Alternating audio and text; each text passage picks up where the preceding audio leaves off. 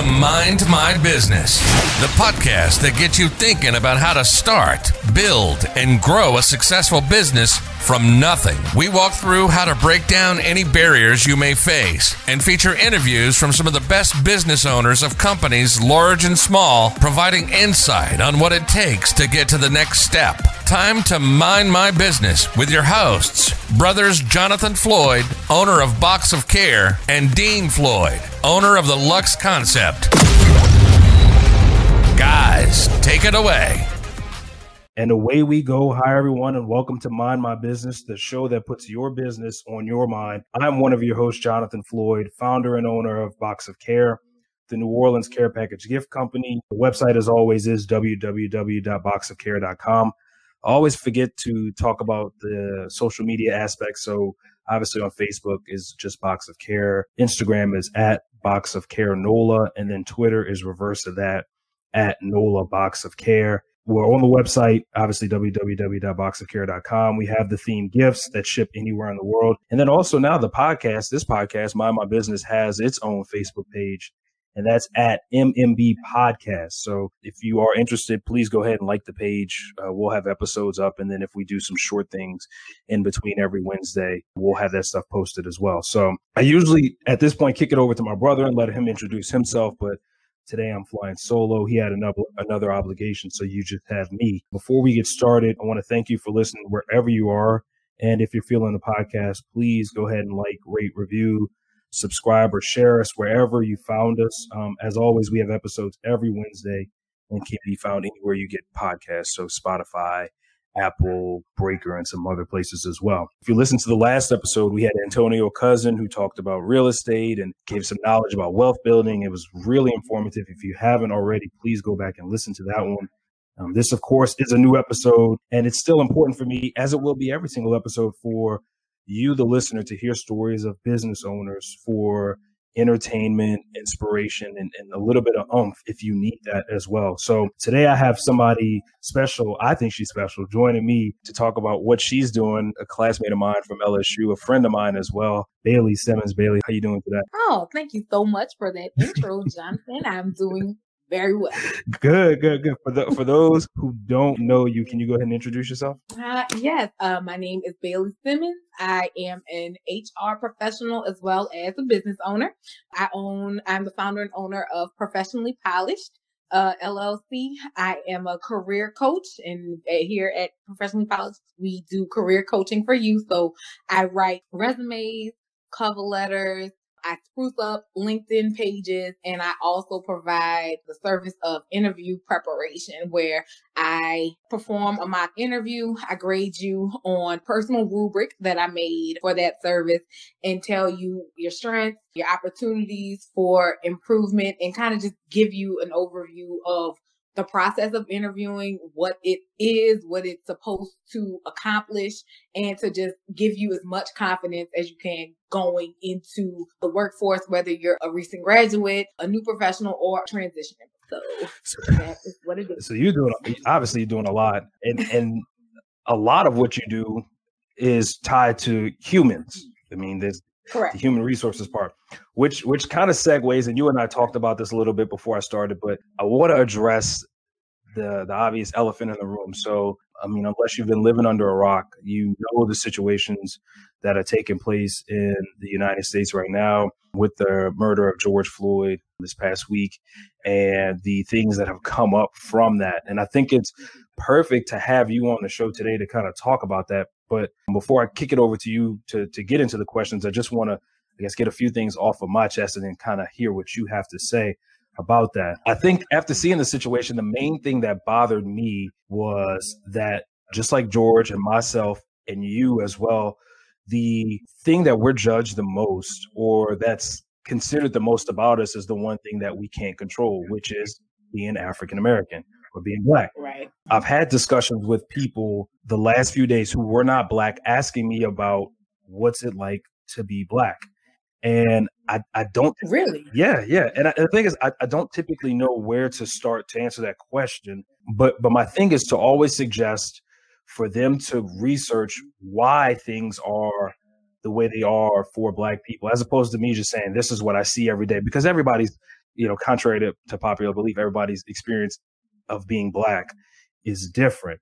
But to get an understanding of why black people are where they are, I always suggest doing a little research on Black Wall Street or uh, healthcare disparities, education issues, or gentrification. Or there's there's so many things throughout history, banking, voting issues.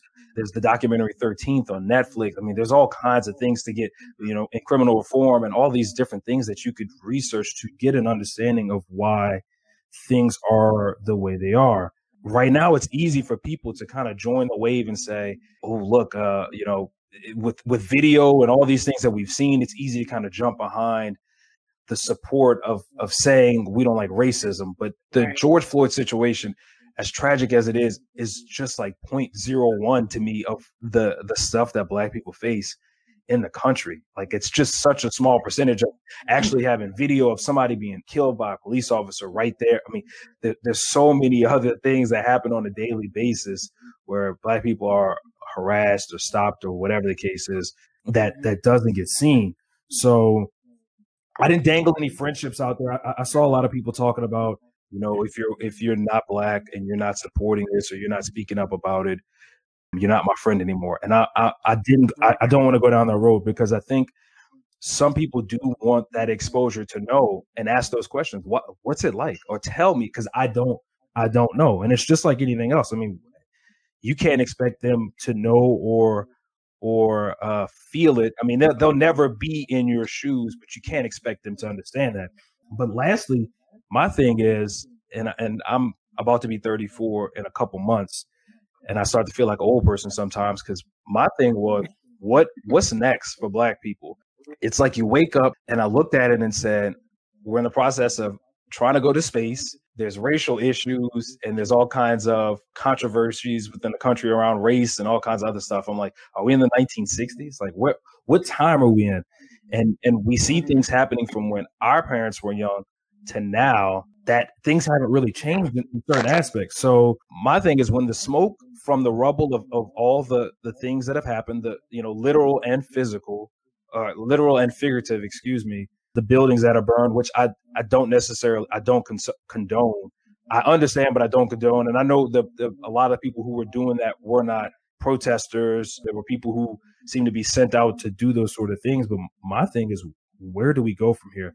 How, how do we get everything as Black people coordinated to to have an imp- impact economically, socially, because I'm ready to be a part of that movement. And and the thing I, I and this is my, my last point, and I'm, I'm I want to hear what you have to say about it. But the thing I focus on the most is is doing my part. What can I do? And in my normal nine to five, I go out and speak to minority students who are engineer or studying to be engineers or studying to be professionals in the workforce. And I have those conversations con- conversations with them like, hey, you're going to face certain things in the workforce. But my part, I feel like almost feel like I was born to do it is is to tell them prepare yourselves because you may be the person to go in there and and make that change. And you know, the screaming on the street and the protesting has an impact, but those things truly change in, in the boardroom. And I know it's hard to get there. I understand that. But if I can mm-hmm. be somebody who helps, if I never make it there, you know, just like the black people before me who helped me get to where I am, if I could help them make it there, I feel like I'm doing my part. So there's a lot that needs to happen. It won't happen overnight. I'm not looking to friends or family to do it. I'm not looking to white people to to solve issues or everything that happened, but it's just like I feel like if I can do my part, then we'll all be a little bit better off if we all kind of, I guess, took that approach. And it's not even necessarily about the social media and all that, but like, you know, what what can we all do to do that? And I know you do that in some of the work you're doing, helping people prepare themselves to get jobs and all that. So I'll kick it over to you now. That that is those are my thoughts about that uh, to to kind of introduce this this conversation, and I want to hear what you have to say. No, definitely. The past, I want to say, you know, ten days or so have just been I've experienced like an influx of all different uh, types of emotions and feelings and thoughts. The first being that just seeing the image of, you know, scrolling down my timeline, it part of me was a little, I, I probably wasn't as like shocked or dismayed as I should have been, only because it was such a familiar image and which I don't, uh, which I can't stand that a black man being killed for seemingly and, and, and truly no reason, no good reason, mm-hmm. you know, that it didn't register like pain and like anger and vitriol until till later, until I could actually get the chance to absorb it. Uh-huh. So I'm not sure if that's a defense mechanism that I've developed like in my adulthood or what because uh, I, I, applaud my mom. She was very uh, influential in me understanding race relations at a very young age. When the Eyes on the Prize documentary came mm, out, yes, whenever it came out on PBS, like you know, I sat and I watched it. and She wanted me to actually listen and understand, even when I could, you know, as as a child, like anticipate, like okay, there's no happy ending to any of these stories. Like she made me sit and watch it. So that's kind of what I feel like I'm doing. I feel like I'm I'm I'm watching these images and I'm hearing these stories uh-huh. and the precocious optimistic person inside of me like wants there to have some sort of happy ending but it's like okay we're sitting in the in the now. Like we're experiencing it and we don't really know what the end is. I too have had some conversations with other persons of color who aren't black as well as some white colleagues.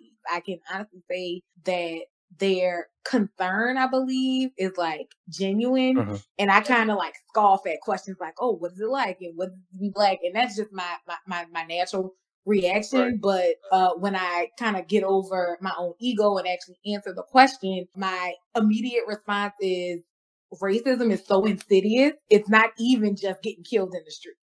It's being followed in a store. Right. It's somebody it's somebody literally passing me up in a waiting room at a job interview to go to a white person who was it was in a doctor's office. It was a it was a patient. The the lady like went past me to the patient to ask if they were there to interview for the job, even though I was dressed full suit, portfolio in hand, hmm.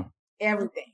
So you know it's it's it's things like that. It's, it's getting pulled over and living in a place, a melting pot like Louisiana. You may get uh, a white cop who's having a bad day or who is a little prejudiced or who's saying, Hey baby, how you mommy them? Like you never know right. what you're gonna get.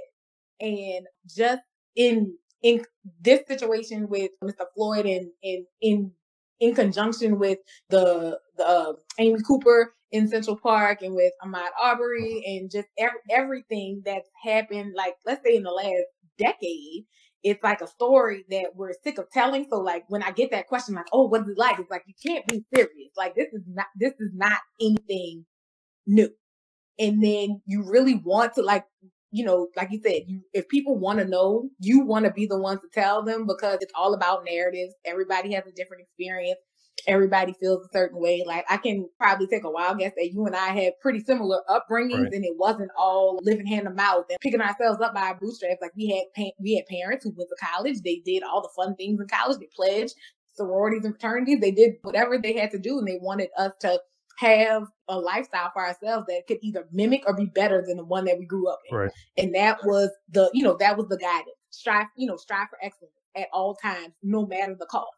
Somebody else may be like, okay, just get out the mud. Somebody else may be like, okay, millionaire bust. Like it's all it's all different but in the end being black is like we were we were never taught to be ashamed or anything like that and we certainly like people like racism is kind of perpetuating the image that you're on a lower part of the totem pole for a reason and you should stay there and the the overall fight is continually proving your worth without doubting yourself and letting and reminding people that basic human rights and you know kindness and decency are something that we should be afforded as well. Mm-hmm. So you know my my, my final point when when kind of explaining that is like, hey, what is it like being black?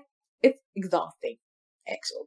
It is because you want to live your normal life. You need there's there's there's you know there's ups and downs and and tragedy and triumph and struggle and good things and bad things like there is with anybody's life. And then there's an added layer of somebody may want to harm you, disrespect you, dishonor you, hurt you just because you're black. And like you have to deal with that on top of having as normal a life as possible and achieve and actually having dreams, believing in those dreams and wanting to achieve them. So it's whew, that's that that was just a, a mouthful there, right there. But in trying to sum it all up, I think about what's next as well. And it's really the constant reminder of teaching ourselves and our children that we are worthy of great experiences and we are capable of making those experiences for ourselves.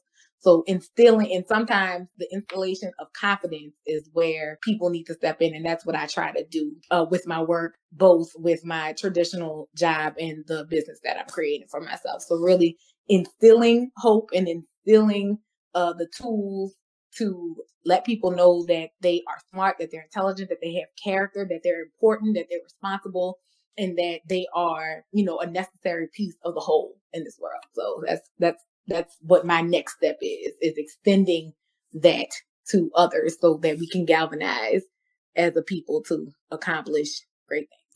I think I think you made some great points. I mean, I, I mean, I know you made some great points, but it's that that ninety nine point nine nine percent that you talked about. And and the thing is, like, even for you as a woman, I just know from being a black man versus being a black woman, how many things that you may see or face. Obviously, I'm you know I'm married and, and raising two women, two I mean right. who are girls right now, and who will be mm-hmm. women, and it's like I can tell them, hey, you know, this is you know, baby, this is what you're gonna face, this is what you're gonna see, this is what's gonna happen. But there's things that even I can't, as a black man, tell them as a black woman, and vice versa. But I'm just saying, there's mm-hmm. like it's that layered in terms of the experience for black people to where it I mean, there'll be a whole different set of issues that they may face in their lives that even I didn't say or think about. And, uh, um, mm-hmm. You know, being sexually harassed or, or whatever. And I'm not even just saying that, but, but right, it, it, no. it, could be anything that they may see. So there's, that's a whole, a whole different element to it. Mm. And really just understanding your place. Cause sometimes the female privilege is also a thing. So mm-hmm. I right but like right before we uh started recording, I had a pretty long conversation with a friend of mine, also an LSU classmate, and we kind of ran down every single time we had a run in with the police and how we think it went a different way because we were women. Mm-hmm. And we were almost grateful in some instances and just like it's like, whoa, wow, like that makes me even feel even even more like anger, disdain for my brother. Mm-hmm. So it's a the jungle out there. it is. It is. So we we've we've gotten this off to a rousing start. We're gonna, we're gonna go ahead and we'll take a quick break and then come right back and we will get into uh, Bailey. You talking about your business and, and take it from there.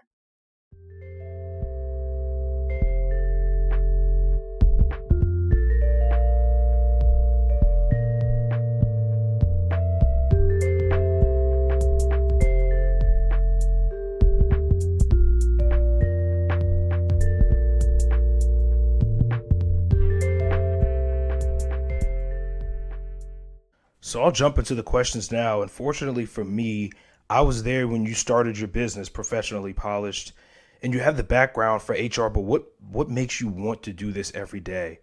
What makes you want to deal with people every day? You know, that's such a big part of HR, and and having done the work as well.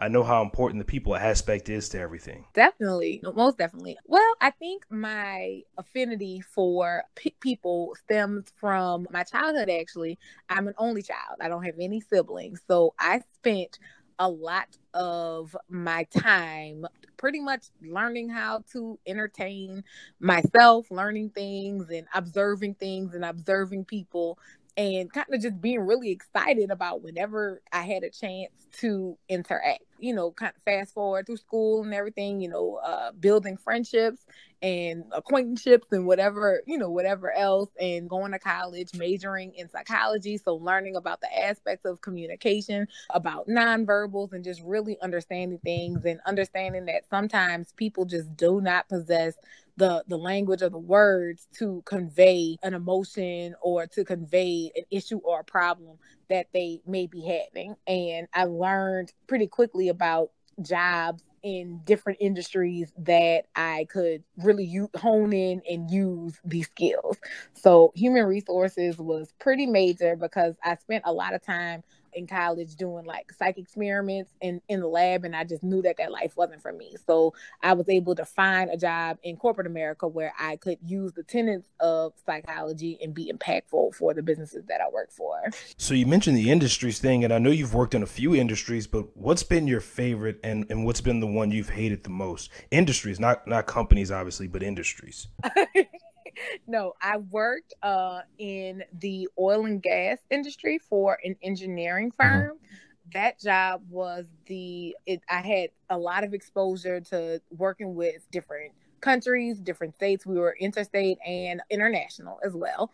So got to that was the job that I learned the, the most, and it was the first job that I actually had command over policy, creating policy, creating procedure, and actually directing employees. And you know, it happened at, at, at pretty young. I was you know mid twenties and stuff, so that was exciting. And then my least favorite was a position that I had in local staffing and recruitment for it was a pretty small agency that I worked for at the time, but like just the the the staffing industry it's it's a little different than like talent acquisition for a mid to large size company, but with with staffing, it's less so about building those relationships and, and making sure that you're bringing the best people onto the job and more so just kind of filling orders with warm bodies very quickly uh, with little, uh, but but still being held liable if they didn't work out, even though you didn't get much time to you know to vet and to educate. So oil and gas, super great staffing, not the best, but both very valuable experiences.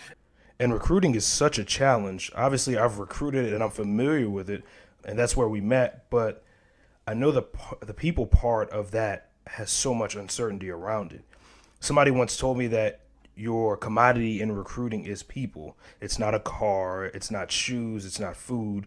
Obviously, cars can't talk, so they do whatever they're instructed. Food does whatever it's supposed to do, and people don't. Um, I've done some oil and gas, so I'm familiar with that, and I've done the local staffing side, and, and I agree that it's complicated. Um, but the next thing I want to talk about is your how and why. And the how and the way I ask this is walk me through a normal day for you and how you get everything done. What what is typical from when you get up? And I know how hard you work, but tell me how it goes for you when you get up to the end of the day. Okay. Well, with in the wake of COVID, it's been a little different, but I try I try to structure my day uh, as much as possible. One thing about also being an only child is that only children are typically known to be space cadets. Like we can anything can grab our attention at any given time. So it professionally, I've always craved structure. So it usually starts with a, a to-do list of some sort, and I order those things in, in order, not necessarily of importance, but what kind of what is going to take uh, the most time. And so nothing gives nothing is more gratifying to me than being able to cross things off of a to-do list. So I have a standing three hour call with my job because I am working from home. So I take that at about 9 a.m. and that goes till 12 or 1 sometimes. The past two weeks, I've actually been going back to the office because it's easier to work at my workstation. I have a couple of different screens and just space to work and don't have to really worry about distancing because it's already a pretty small office and I've opted to go into the office. So I'm usually there by myself. I field emails, I field calls, and I kind of that that conference call that I mentioned is kind of like a, a think tank session where we're coming up with new and idea, uh, new and improved ideas to improve our current operation because it's going to be a while before we go back to pre-pandemic operations. So do that I end my my traditional work day at about four four thirty, and that's when I kind of transition into entrepreneur mode. I haven't been the strongest with that. Uh, no judge, no judgment, no judgment, no judge, judge free zone. not going to lie. But I tried to, I was fortunate enough before now to invest in the business with getting some social media marketing in that uh, the web host, uh, the host of my website was able to provide me with uh, some pre-written social media uh, snippets where I that I could post on all the the big social media pre- platforms. So I have an Instagram, I have a Twitter, I have a Facebook, and I have a LinkedIn that's linked to my personal LinkedIn page. So I kind of observe those, see if, if my likes have gone up, and really just try to come up with the the marketing plan that makes the most sense in the current climate that we have right now. I've also gotten a few referrals. So if I if I actually have I actually have people who actually have sales or people who have put in orders for my different professional packages, then I'll work on those as well. I'll do my my research on the industry and the job that they're interested in. I will I will read the answers to a questionnaire that everybody who wants to receive my services has to has to fill out. I'll read through that, just trying to get a sense of who they are and where they are in their career, uh, and then kind of like right and try to take that information and dole it out in a way that is concise, curt, professional, polished, and and and and get it back to them. And I always tell every uh, client that I had that it's a collaborative process. So I want them to be pleased with the work that I give to them. So sometimes that means creating a, a couple of a couple of different drafts. And I will say sometimes I don't get inspired to start that until a little bit later in the night because I am a night owl and I still get up early in the morning. So I'm a little weird like that. I don't need too too much sleep. So sometimes the day ends at a neat 9 30 10 o'clock. Sometimes it doesn't end until about 2 a.m wow. but uh the more when i'm when when i kind of get bit by that production bug which is most of the time especially when i have people waiting on waiting on their orders and such i make sure that those things are done within my allotted time frame. So okay you know that's how I get so, it done. I, I, do know somebody. If you are looking for some more social media help, um, I have a referral for you. Just wanted to throw that out there. I did some work with, and we'll talk about the propeller thing later. But I did some work with Tulane, and I have somebody from Tulane who who actually just graduated who is assisting me. Very affordable and who's been amazing on helping me carry out my vision from a social media standpoint. So that's me plugging that person um, and what they do. And I'll, I'll talk to you about that after because I know how important the social media thing is. But one thing you talked about was inspiration, and I'll take your words uh, and say a lack of it at times. So my next question is the why. What does inspire you to get things done? And with this question, it could be about money, it could be about work situation, it could be about wanting to be the best you can be. I mean, what makes you want to have a nine to five and something on the side? Oh, well, if I had to name my first inspiration, it, would be my mother. Uh, my father passed away when I was pretty young. I was about four years old. So her focus was making sure that I had all of the amenities that came with a, a dual parent or really truly a dual income household. So from the time that I was about eight to the times I was about like maybe 12 or 13, she worked a couple of different jobs. She was a nurse, so she worked a regular nine to five for the state in a mental health clinic. She moonlit uh, at a at a hospital as a night nurse manager, and she also did home health. Uh, so she on we so we would spend a lot of our weekends going to visit her patients, or I think now the proper term is clients. And so I saw that one person was capable of so much. That's that's what I grew up with.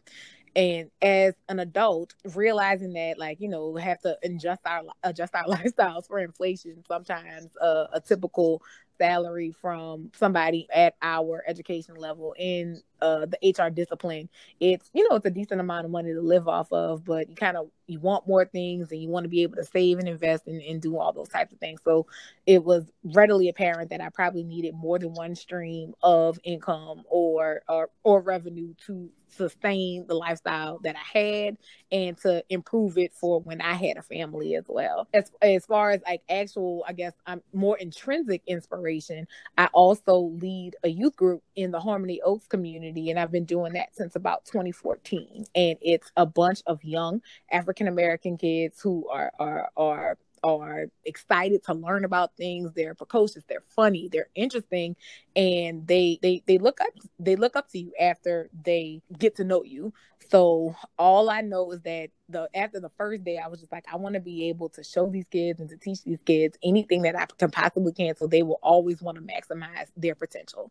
So you know the old adage is the children are our future so i want the children, the the the the the teenagers who are uh, are young adults who are graduating from college to know that even if you think you may not possess the language or not even that you don't possess it, but that maybe you haven't been taught because we are products of uh, the Louisiana different school systems, me the public schools, you the the parochial schools, and some things just aren't really taught.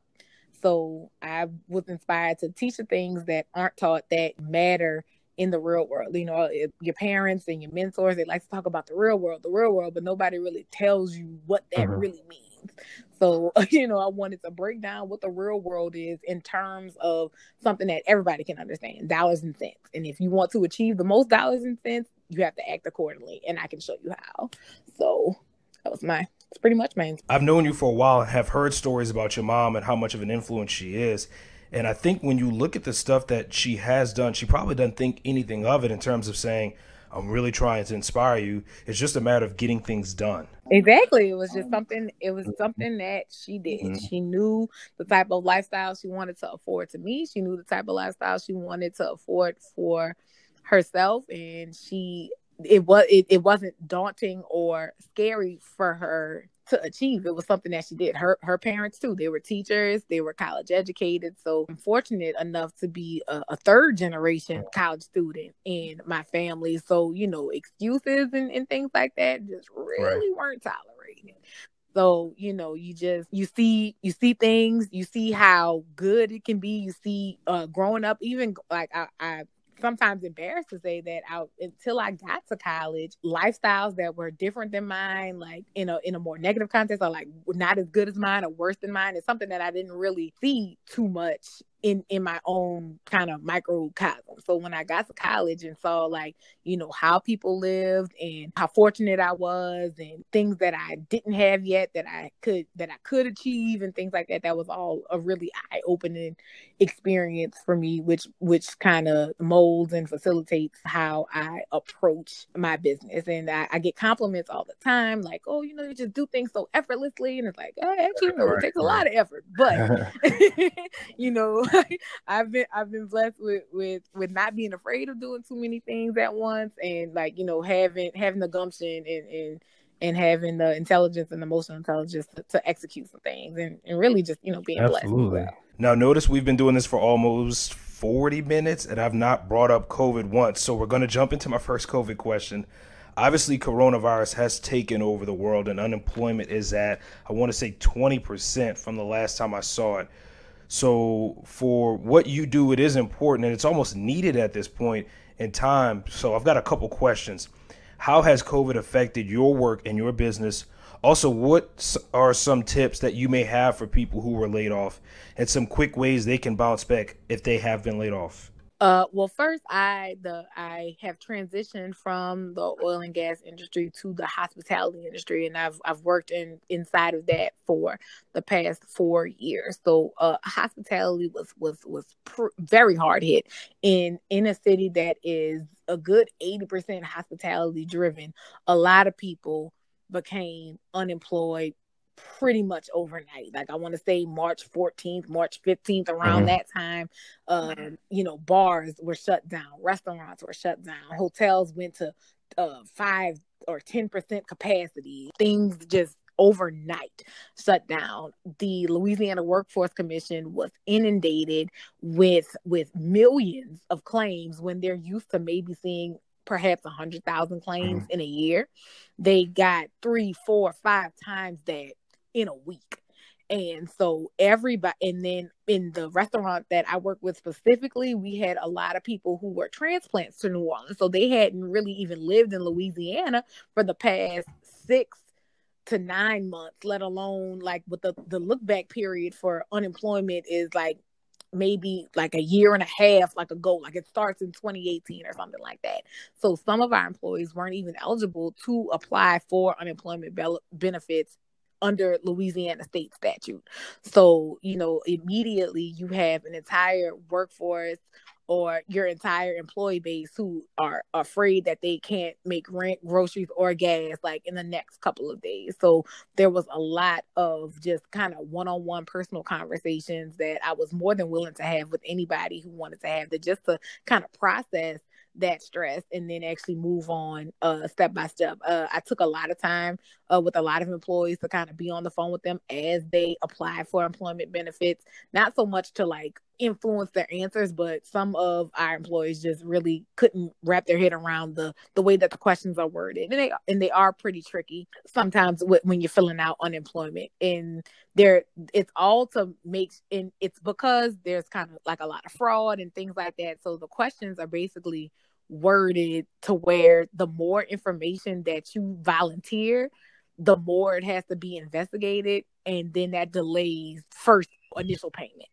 So Louisiana fortunately has a pretty strong trust. Like it, it has like a like I think 1.2 or 1.4 billion dollars. So the money it wasn't that the money wasn't there. It's that they want to keep the trust strong and want to make sure that everybody who is applying is in fact uh. eligible. And so if you have been laid off and because I, I know with me, I wasn't I, I I was not laid off. I was furloughed. I was I was furloughed at 100%. So I was still an active employee. They were paying for my insurance. I was not receiving a paycheck, which made me eligible for unemployment benefits. I was able to apply and it took about 3 weeks 3 weeks to adjudicate my claim and I re- I started receiving benefits after that. So if you've been laid off and it is your job hasn't been able to extend any offers of employment to you, you know, apply for unemployment immediately. And there are separate there there are different like emergency response teams set up now that took you know, a couple of weeks to to to formulate and what they're doing is they're reviewing claims and pretty much extending benefits to everybody that they that they possibly can. So if you have been laid off definitely apply for unemployment benefits. And there is some legislation coming down the pike that is extending the additional monies that are coming from the cares act. So uh, the original date i believe july 31st was when that amount of money was supposed to end. That has a good chance of oh okay. That's good so there is hope for some people because you hear a lot of folks talking about there's so much negativity on the news and all you hear is bad things. I mean, there are still opportunities for people to help rebuild and make a living quickly or fairly quickly and and I mean relatively quickly when I say that. So we're talking maybe hopefully 6 to 12 months. Right right the well not funny but the kind of sad part is like some people who work in industries that don't traditionally pay as well, they're making a little bit more money than they were actual full time mm. jobs. So I know that that's a it's a challenge on the HR side too when when things ramp up because it looks like we're kind of taking a, a pretty swift approach back to quote unquote normalcy but like these businesses are going to be looking to bring people back on and they there might have to be some adjustments in how job offers are being made when people are making more unemployment than they did when they work now a job is a job. You should never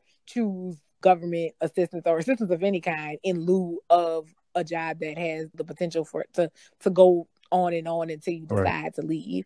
It it may there may be some difficulties in the interim, like you said, anywhere between four to six months, where people are looking to pretty much stockpile as much as many funds as they have. You know, especially in Louisiana, we're approaching mm. hurricane season, and there's you know there's systems for right. the Gulf right now, so. COVID, hurricanes, racism, it's just a ball of confusion. So what's next for you? What's next for professionally polished in terms of your long-term vision for the business? Okay. Well, uh, like I said before, I kind of crave structure. And I think over the past, I want to say eight or nine months, I haven't been putting too much focus into growing the business because I was trying to maximize my my income by taking on uh, additional jobs that that took away a lot of my focus so I'm going to focus the rest of 2020 and beyond on having one main job or nine to five, and all of my additional energy is going to be put into the business. So I'm looking into a sustainable and viable marketing plan. I've been introduced to the possibility of some opportunities with with an acceleration uh, program that I've applied to. So fingers crossed that I'm able to uh, engage with that opportunity to be able to kind of be have the business be mentored. And if I'm not, I still want to focus on growing the business by way of marketing and maybe doing a little rebranding and to introduce HR consulting into the business as well and partnering with the career services departments of different schools and reaching out to small businesses who may not have a large HR function to engage in, in ad hoc projects. So, you know, plan A, plan B, plan C, and also gaining some certifications as well. I, I want to take the test for the SHRM CP as well as obtain a resume writer's a certification. So, you know, people people appreciate and you know credentials command respect at on some level so definitely want to get that. And even for myself starting a business that credibility thing and being able to build trust is huge. And i'll just tie it back to myself for a second going out into the hotels and into places with my gift boxes saying hey look i want to do business with you and then not having much at that point then then getting the opportunity where I did the accelerator through Fund 17 and and I know you're trying for Propeller which are two great organizations but Fund 17 gave me some skills to help me get relationships, and and I was eventually able to do some work with the New Orleans Convention and Visitors Bureau where I did gifts for them, and then now being able to go places and say I did things for the for the CVB, which have great people there, obviously. Um, to have that opportunity to be able to sit with Jefferson Parish's Convention and Visitors Bureau as well and build it up. Um, but if you don't do the little things at the beginning, like you mentioned, the marketing plan if you don't have some of those small things set up and you start to get the big business opportunities, you may or may not be ready for it. Um, I listen to other podcasts and I've heard other people talk about go get the business first and figure it out. And it's that is that's really it. It ha- that has not been a a path that has garnered very much positive results.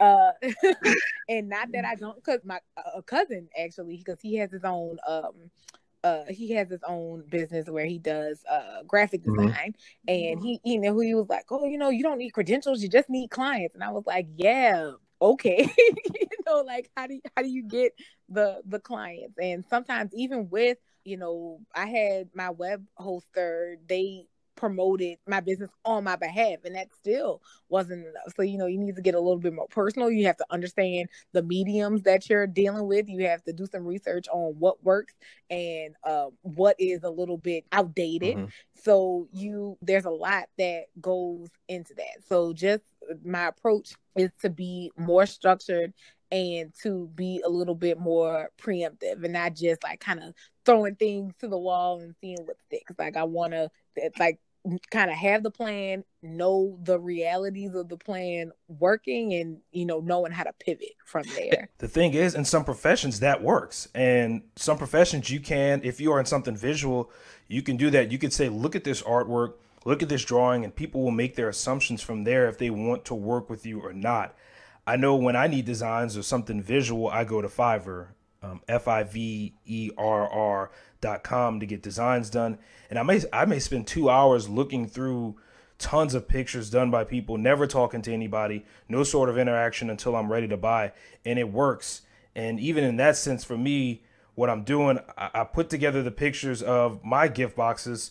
Um, I'm able to do that and say, okay, well, look, th- these are all my gifts. This is what they'll look like, whether you want to buy or not. You don't have that luxury.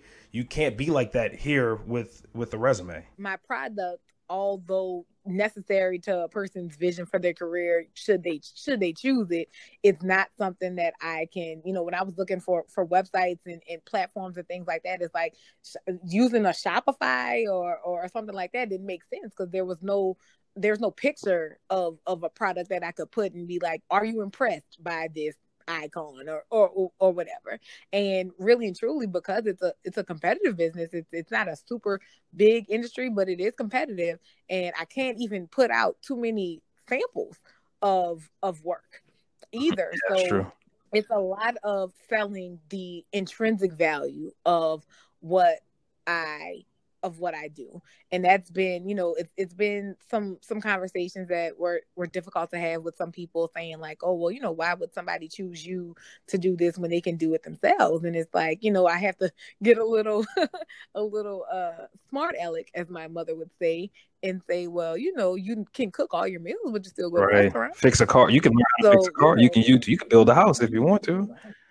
You can build a house, you can make your own clothes, you can do anything, but you choose to purchase it because you either don't want to do those things, don't feel that you possess the skill to do those things, or you want to make sure that it's done correctly. So had to it, it, but it and it actually took me a while to like to to, to kind of find that speech because that was that was something that I had in me a long time. I've been writing and assisting my friends with their resumes and cover letters for years. I just incorporated last May. So it was a it was a kind of a some some some negative self-talk that I had to eventually talk myself out of and being inspired by like-minded individuals. And that's another thing, like, you know, having conversations with you and like, you know, there's a lot of things that we go through that are the same. There are some things that are different. Having conversations with my cousin, the graphic designers, like I kind of had to, you know, I'm also finding like-minded individuals who are doing things that are similar to what I'm mm-hmm. doing and you know learning about their struggles and learning that way because all conversations about business how to grow your business and how to be successful in business are beneficial to your overall success but sometimes you have to find somebody closer to your situation to, to, to help. I have a friend of mine. Uh, she works with the Urban League in career services, and we're kind of in the same boat with that, helping each other out. So it's it's so many things. That community, and I, I can't stress, um, that's what being in the accelerator did for me. Offered me that community aspect and really helped me feel, especially if you started the small business out of your house on your own, working from home, and you wonder, is anybody else going through what I am? And you get in something like this and you start to mingle and network with people, and you learn more people are going through the same thing. And you see there's a world out there and it's one of those things. Um, I'll use the analogy of buying a car. I have a blue Toyota Highlander, and before I got this car, I never noticed it on the road at all. And then once I bought one, it's like every corner I turned, I started to see them, and it's it's funny because it's like they've been there for a while. Um, or they've been here forever. I just never noticed it till I, I got it. And it's the same thing with business. Now that I have a small business, I see and notice that a, bit more of, of other small businesses and I start to understand a little bit of what they're going through. The other thing I wanted to circle back was that you mentioned um, people finding value in what you do because it is about value.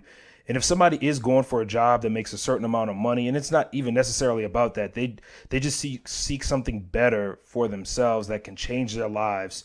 Is paying a hundred to two hundred dollars, and I and I'm I'm not saying that's how much it costs for your services, but is paying that amount of money for a resume service from someone who is a professional to put your resume in a position to where it's going to stand out and help all your qualities shine the best.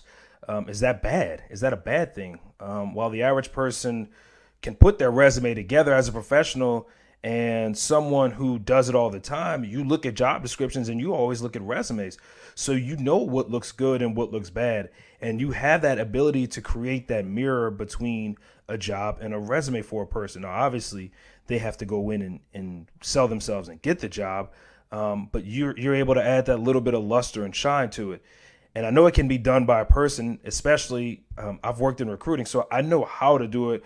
But it's hard to tell people at times that there's some sort of science to it and saying, hey, look, I know how to do this. Um, I look at these resumes all day and I can look at someone's in a moment and say, this doesn't even make sense or change this structure or you're missing this or that. All of those things play into it. You'd be surprised to what some of these top executives pay to get services like resumes and LinkedIn profile cleanings. I mean, it, it's an exorbitant amount of money. I just I think it's a necessary thing, and that leads me to my last question: that if you could go back in time when you first started this, from from everything you've learned, for when you first started in HR in particular, what is the one thing you would tell yourself? Um, I would tell myself to observe with the appearance of in intention and that you're wanting to learn. Like, cause uh, uh, uh, I guess a not necessarily a flaw, but an issue that I had early on in my career was that I paid attention to everything, but I also kind of waited for instruction. I did. I I, I looked idle a mm-hmm. lot and sometimes just overall in, in when you're in an hr capacity or just really in, in any type of office culture the appearance of being busy is a little sometimes a little bit more important more, more valued what you're what you're actually doing. Exactly. It's, it's more valued uh so i would tell myself to make observations review those observations and see where it was appropriate for me to make suggestions or to ask questions mainly to ask questions because there's an opportunity really to learn in in every aspect so i would i would definitely tell myself that to to to to kind of busy myself never really give the appearance that i'm idle unless it was very clear that i was on some sort of break and to not be to not let hubris or anything like that infect my ability to ask questions, even if I thought I knew the answer, because you know you might be surprised. But ask questions and ask if it's appropriate you know when would it be appropriate for you to be able to make some suggestions? Uh my first boss she actually put me in it's she actually put me in a position to edit a, a, company newsletter because she noticed that in my written communications to her that I was I was a good writer that I was I was strong in in you know in verbal and written communication. And she extended that opportunity to me and I'm grateful for her. But in another position I kind of had to ask for those sort of opportunities so be conf like you were chosen for the job for a uh-huh. reason. Be confident in your ability, but also know that you don't know everything. You don't know a fraction of what you probably think you already know. So be humble, ask questions, and always look busy. Bayley, thank you so much for doing this with me. I know I reached out to you on short notice, and I really appreciate you taking the time. I'm so grateful for you taking a few minutes to talk with me. Thank you so much. This was so yeah, absolutely. Fun. Can you tell the folks how to reach you? Um, give them your email address and any information that you have if they have some sort of questions around HR or if they have questions around resumes or may need your resume service, can you go ahead and you know use this opportunity to plug yourself? Awesome. No, if you if you are a recent graduate, uh, budding new professional or transitional transitioning, excuse me, professional, you can uh, go to my website. It's www.getpropolished.net. That's G E T P R O P O L I S H E D net. All of my package offerings are there, the questionnaires are there, and my contact uh, contact information as well. You can send me an email, Bayley, B A Y L E Y, at getpropolished.net. I also have a, a, Twitter and an Instagram, both at Get and my Facebook page is Professionally Polished LLC. Perfect. Uh, thank you again for listening to everybody. If you have any questions after this from me, you can always reach me Jonathan, J O N A T H A N, at boxofcare.com. That's my direct email. I'll reply as soon as I get a chance. Um, if you haven't heard some of the previous episodes, please go back and do that. Um, we are on episode five now, I believe. Um, so go back and check those out if you haven't. Again, make sure to like, share, and subscribe to Mind My Business wherever you found us. And as always, you can do what you want, but I will mind my business. Thank you for listening and have a good one. Bye bye. This episode of the Mind My Business podcast is over. But be sure to subscribe, rate, and follow this podcast for interviews with business owners and more tips on how to start and make your own ventures incredibly successful. You can find Mind My Business on all major platforms or wherever you like to listen to your podcast. When it comes to your business, we want you to do what's best, but we will always mind our business.